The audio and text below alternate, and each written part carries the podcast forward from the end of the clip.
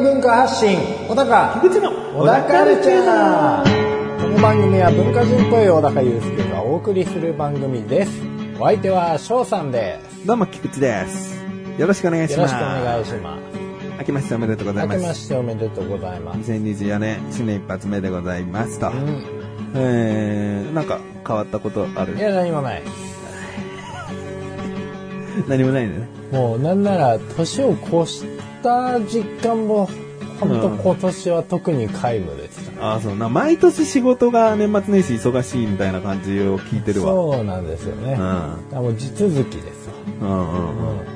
忙しい日がちょっとうんあった。あと、なんか外で出されて、呼び込みさせられるとか、呼び込みをやらされたと。うん、やらされて、あとは、まあ、開店前の列を整理したりとか、うん。うん、死ん。じゃう死ん。じゃう。ただただ忙しい。ただただ忙しいなっていう。でもこれ収録する前になん。か今年初めて今頭使ってますよって言ってたじゃない。うん。でも頭じゃなくて体使ってたん。だ。そうそうそう。あ普段頭使ってないかああで、今日、だから収録前に何に頭を使わせてしまったかっていうと、うん。おっぱいの単位ですね。そうですね。おっぱいの単位、え？そんなの簡単じゃんって聞いてる人今思ったかもしれないけど、はいそれは一つを指してるでしょ？うん。今一房とか言ってるでしょ？うん。一つとか言っちゃってない？うん。我々は違うの。おっぱい二つセットでしょ？人間、多くの人が二つを持ち合わせているわけでしょ？お箸って一本で売ってないでしょ？二つで売ってるでしょ？二つで売ってるからこそ一膳という単位があるわけ。二つであることによっての単位が必要じゃないのと思ったの。うん。なんだと思うっていうのに、頭使ったんだよな。はい。はまあ、頭使っても結局ね、あうん、大した 大した結論にならなかったな。結論にならなかったん我ですよ、ね。々の中に答えは1個出ましたが、今聞いてらっしゃる人どうですか？なかなか難しいですよ。一山とか言っても、一山じゃちょっとおかしいもんね。二つ山あるわけだし。そうなんですよね。うん双子山になっちゃいますね。うんあと、最初だから言ってたのは、人母音って言ってたんだけど、うん。いやでも、貧乳の人もいるからなっていう気遣いを見せました。小高は気遣える男なんで。まあ、フェミニスト。フェミニストよ。小高フェミニストなんでね。ええうん。その、一母音って言った時に、わ、君一母音、あれ？私母音っていうことないですけどね。っていう人を傷つけないために一母音はダメだな。そうですよね。失礼しちゃいますもんね。そうだね。うん。だなかなか難しいよねっていう、そこのあたりで一番頭は使ったな。そうですね。うん。ちゃんと考えたの、本当久々ですね。本当に。列を整理する方よより難しかった。難しかった。あ壁に寄ってください。あ、あはい無意識でできます。はい。でも、おっぱいの単位を考えることは、うん頭使う。もうここの収録に来させていただくと、毎回少しずつ考えることへの、こう、楽しみや喜びが芽生え、かつ頭も良くなっている気がする。ここに収録来ると？あ。あ もうなんか無理難題が来るわけですよ。別にそんなこと考えなくてもいいわなっていう。生きる上では決して必要ないなっていううん。ところを、あえて考える。うん。いや、いいと思うよ。そうですよ。人生に必要な刺激の一つなんじゃないの？そうなんです。今までこうぼやけてた景色のこう細かいディティールがね、少しずつこうちゃんと線引きされていくというかうんうね。ん。じゃあ、どうですかねあの、今、あの、おっぱいの単位について考える時間を与えてたんですよ、我々は。ええそういうことですよ。どうですか？我々には一つ答えが出ましたよ。どうですか？じゃあ我々の答えそろそろ言いますかね。はい。1バストです。はい。腑に落ちませんね。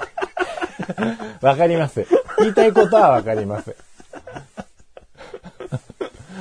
誰も傷つけません。バストという部位自体は誰しもが持っていて、大きさに関係なくさせる。そうです。1バスト。はい。もう構造です。構造ですよ、これは。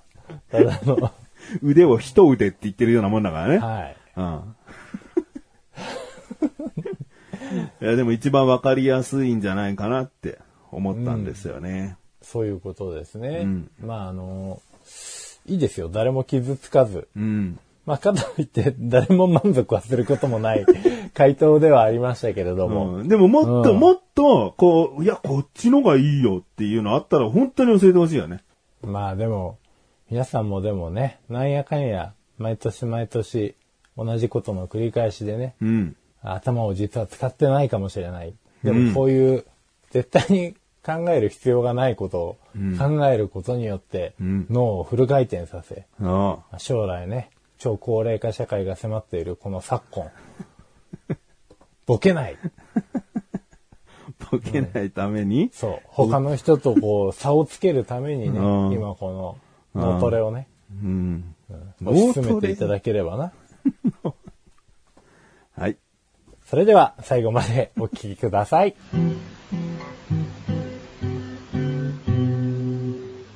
小田カルチャーは皆様からのご意見、ご感想をお待ちしております。番組ホームページのメールボタンをクリックして投稿フォームよりお送りください。いろんなメールお待ちしております。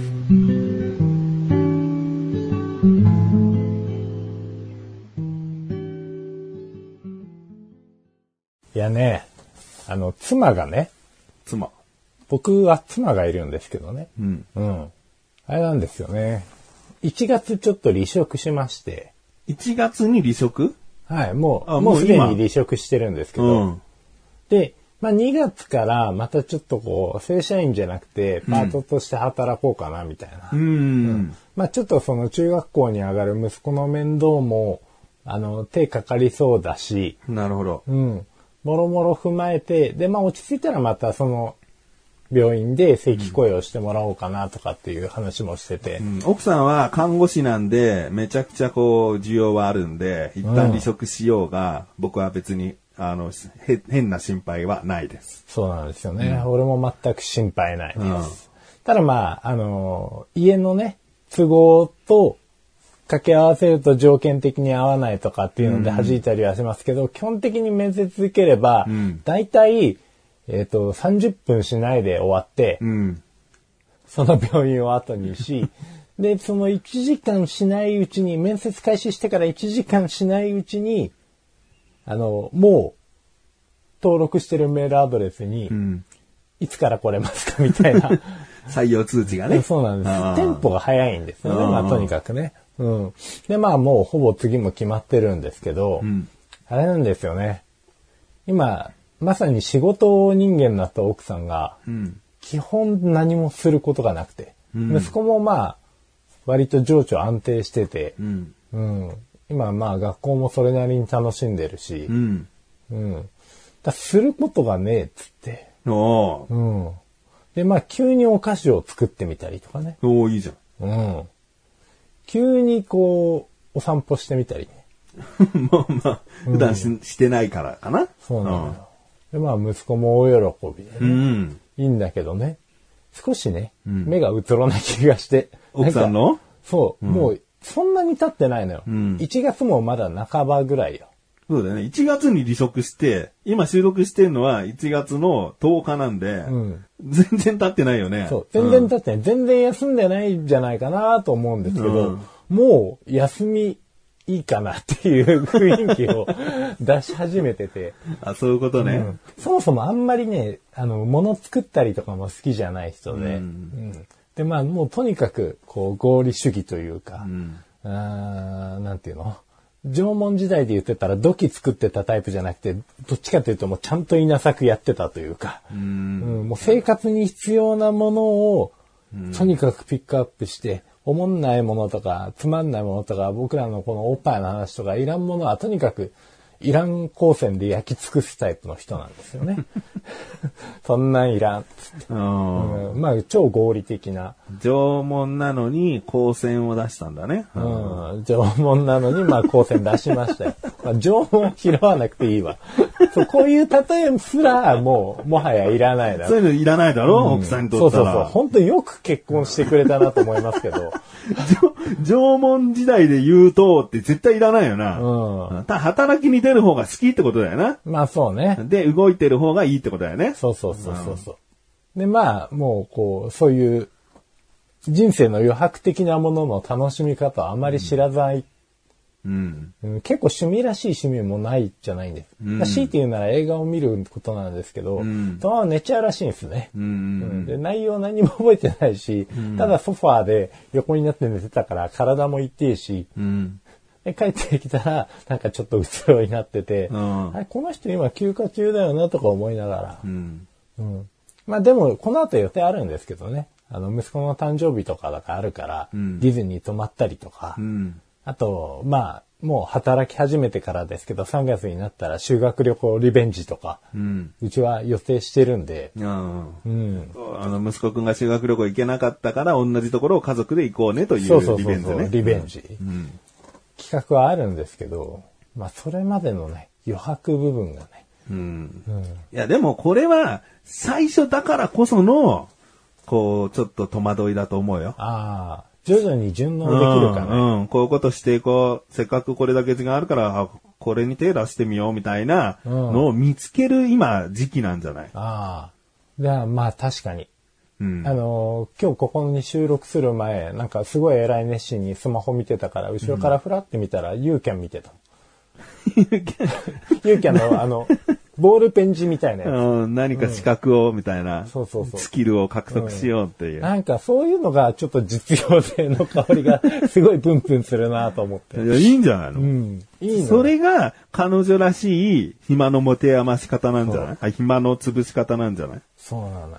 うん。なんか本当に役に立つことしかしねえなと思って。うんこれ罵倒じゃないんですよ。んまあ内容的にも罵倒じゃないですし。うん。うん。本当すごい、すごい尊敬するけど、俺は本当に意味のね、人生を送ってきたような気がするなと思って。不安なのは、写真撮るのが趣味な小高の、その趣味、どう思ってんだろうと思わない？うん。撮ったって別にさ、みたいな。うん。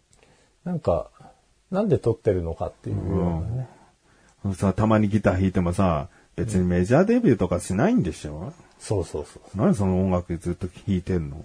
そうなの。うるさいんだよ。小高の趣味全否定できるよね。うん。まあもう合理的に、合理的にかかればもう俺なんてもう一瞬で、シュン消されちゃう。うん。そうなのよ。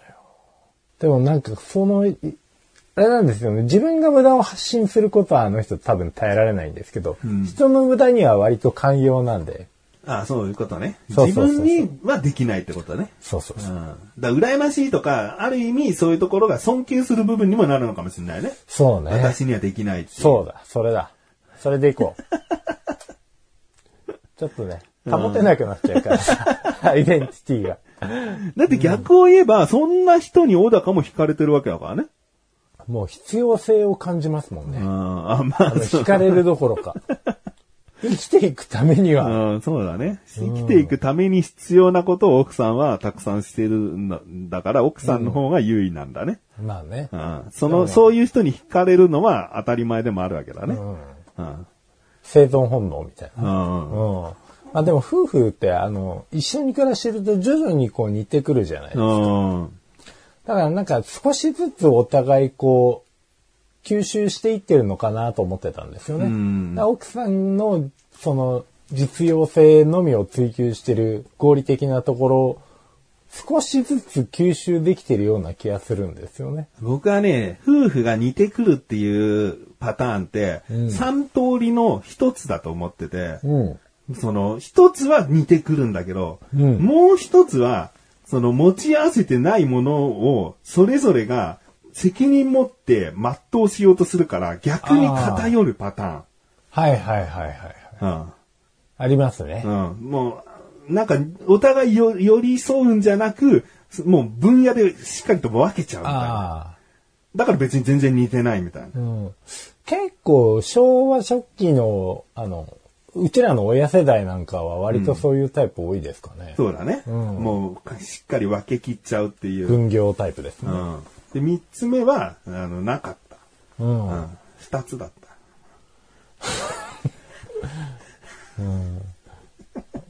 俺はもう、あれだよ。あ、普段からすごいいろいろ考えてるんだな、みたいな。ちょっと関心いっちまったよ。三つもあるのかよ、と思って。そしたら二つだって。うん。え、すごいよ。二つ、二つもすごい。うんうん。だから AB、BB、BA っていくかなと思ったら逆も同じだなと思って。うん、そうだな。うん。そうだ。そういうことあるよ、俺だって。俺だって別にこう話するから、じゃあ俺はこういう意見あるからこういう話するねっていう話し合いしてるわけじゃないんだから。俺だってこういうことあるだろ。いやいや、まあ結論から話すように心がけてるのかなと思って。そういうのもあるよ。話するとき、こう、なるべく聞いてる人が聞きやすいようにあそうるよ。そう。三つあるんだけど、いやいや、日本二人つだった。これあれですよね。やっぱり話してる途中に組み立ててんじゃんっていう。しかも二つ目を話してる途中まで必死に三つ目頭の中に考えてたからね。難しいね。忙しいよ、脳が。ああ。うんでも見つからなかったから素直になかったってうん言ってんだよ。ネットラジオやってもらったらいいのかな？すごい頭使うよっつって、奥さうんん、でも合理的じゃないからね。合理的じゃないな 生きていく上に必要ないからな。まあ、刺強激という意味では、求めてもいいものだと思うけど、タバコとかお酒みたいなもんで、なくても全然生きていけるんで。商品感は強いよね。うんあ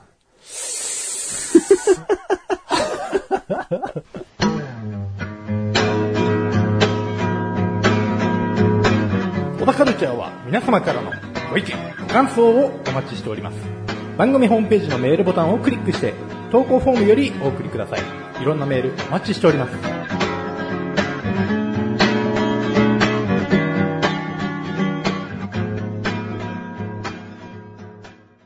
あの、僕も、ちょっと妻の話じゃないけど、妻から聞いた話うん。で、なんかちょっと感情がぐるぐるした話なんですよ。はいはいはうん、妻が働いてるお店で、い。うん。クレームの電話があって、おうほうほうほで、クリスマス前の話です、これ。う。うん。あクリスマス後だ。クリスマス直後の話です。直後。ほうほうほう。クレームで、そのゲームを買ったんだと。うん。で、その、放送してもらって、買いましたと。うん。で、このクレーム、今、電話ね。うん。買いましたと。うん。そしたら中が、うん。空箱でしたと。あ、ダミーだったんだ。ダミー、よくあるお店でこれをレジの、レジと引き換えてくださいっていう空箱はいが、そのまま包装紙でくるまれて、だから開けたら空箱だったんだと。はい。で、そういうさ、空箱ってさ、お店のロゴとさ、値段とかのこう、シールみたいなの貼ってあったりするじゃん。ああ、まあそうですね。で、これ、子供のクリスマスプレゼントだったんだと。うんうんうん。要は、こう、サンタさんだったのに、うん子供が開けた時にね、うん。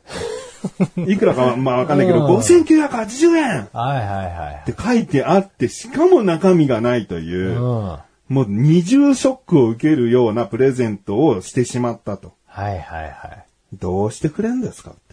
なるほど。ただただこれ商品を、こう、あすいません、新しいものとお取り返します。で、済む話ではないよね。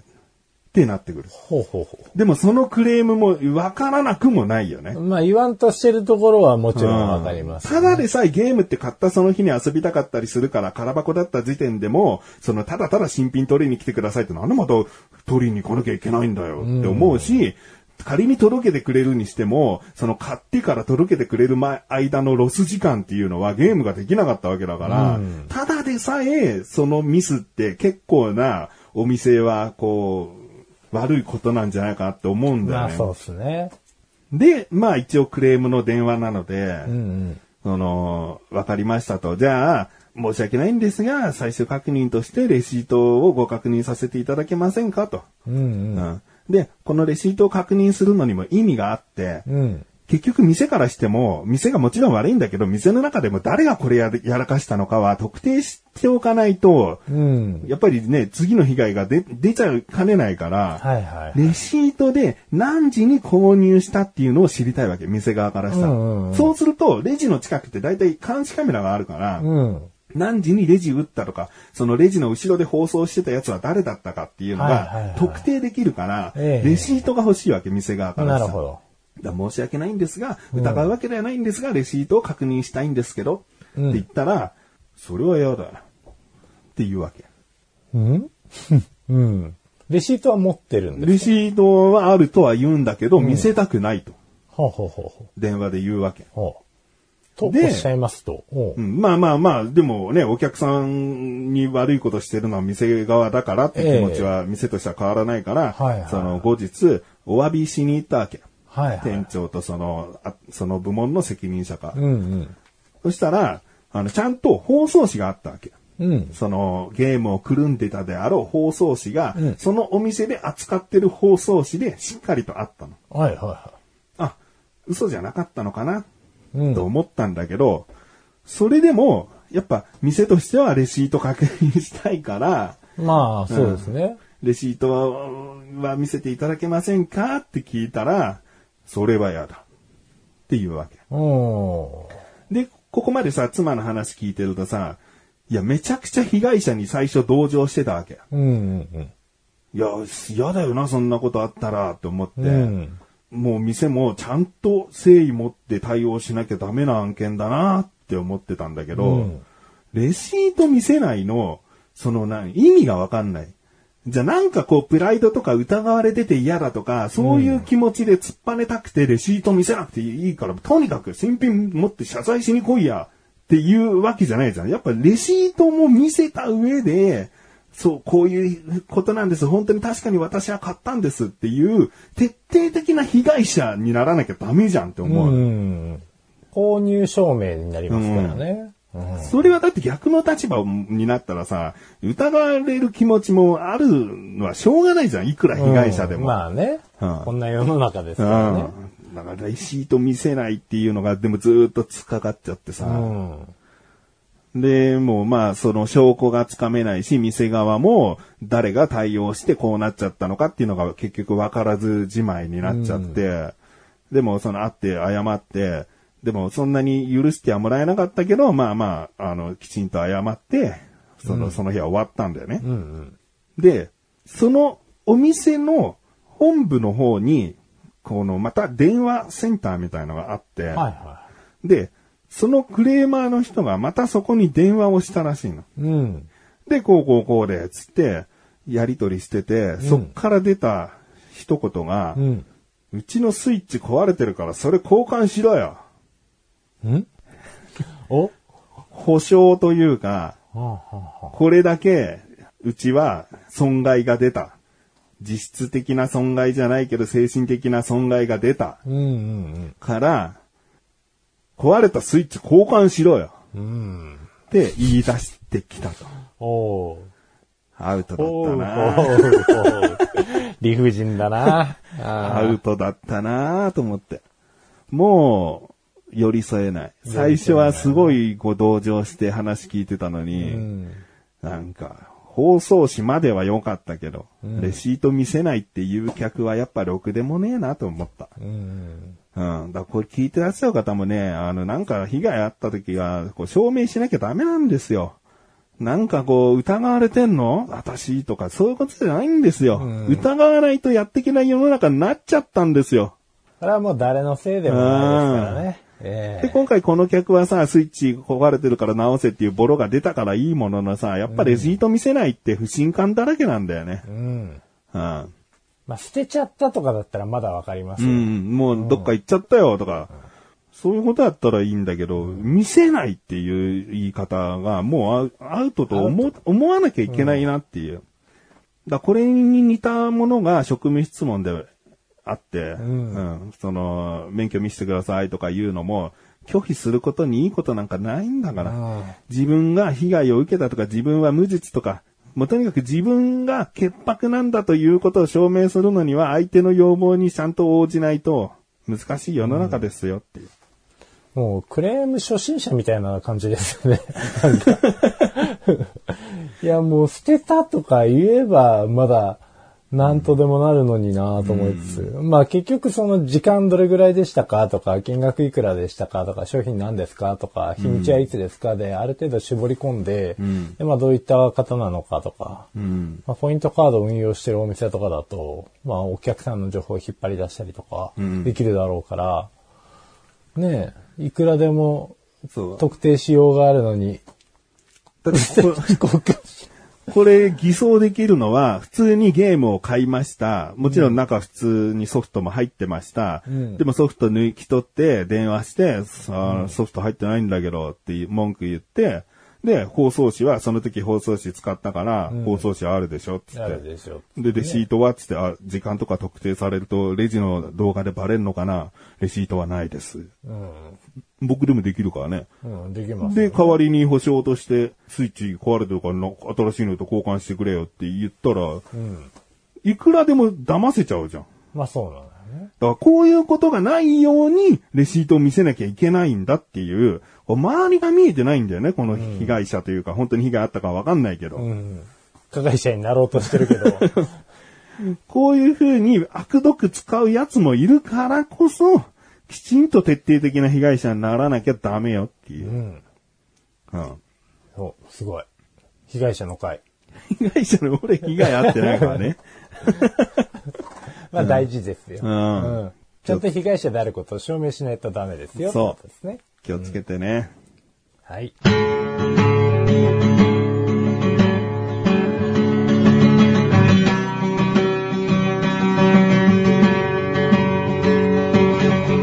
エンディングの中、はい、エンディングです。いや、新年一発目ね、いろいろとこう、考えさせられる回だったんじゃないか？あそうですね、もオープニングから。はいえーいろいろ考えちゃう話でしたよ。う。そうですうね。ん。まあ、いい一年になりそうですね。下手なまとめ方。でもう、いやもう今まで考えてたから、うん最後もう何にも考えてないコメント出ちゃったと思って。無思考の言葉ね。いい一年になりそうですね。年始に言っときゃいい言葉。そうそうそう。今年はいい一年になりそうですね。本当テンプレート的な感じがあって。うんまあ、あれですね、予告じゃないですけど、次回はですね、僕の、こう、ちょっと、久々に結構なストレス抱えた話があるんで。あ、さすがです。いや、もう本当よしてよ、1月からと思って。あうん、いろいろ、あの、うんこの日のために忘れたい話を毎日毎日どう話そうか考えて、鮮明に思い出しながら考えていかなきゃいけないことにもストレスを感じました。あ、まあでも貯めて貯めて出した方がやっぱ気持ちはいいですね。小田カルチャーは月に1回の水曜日更新です。それではまた次回、さようならさようなら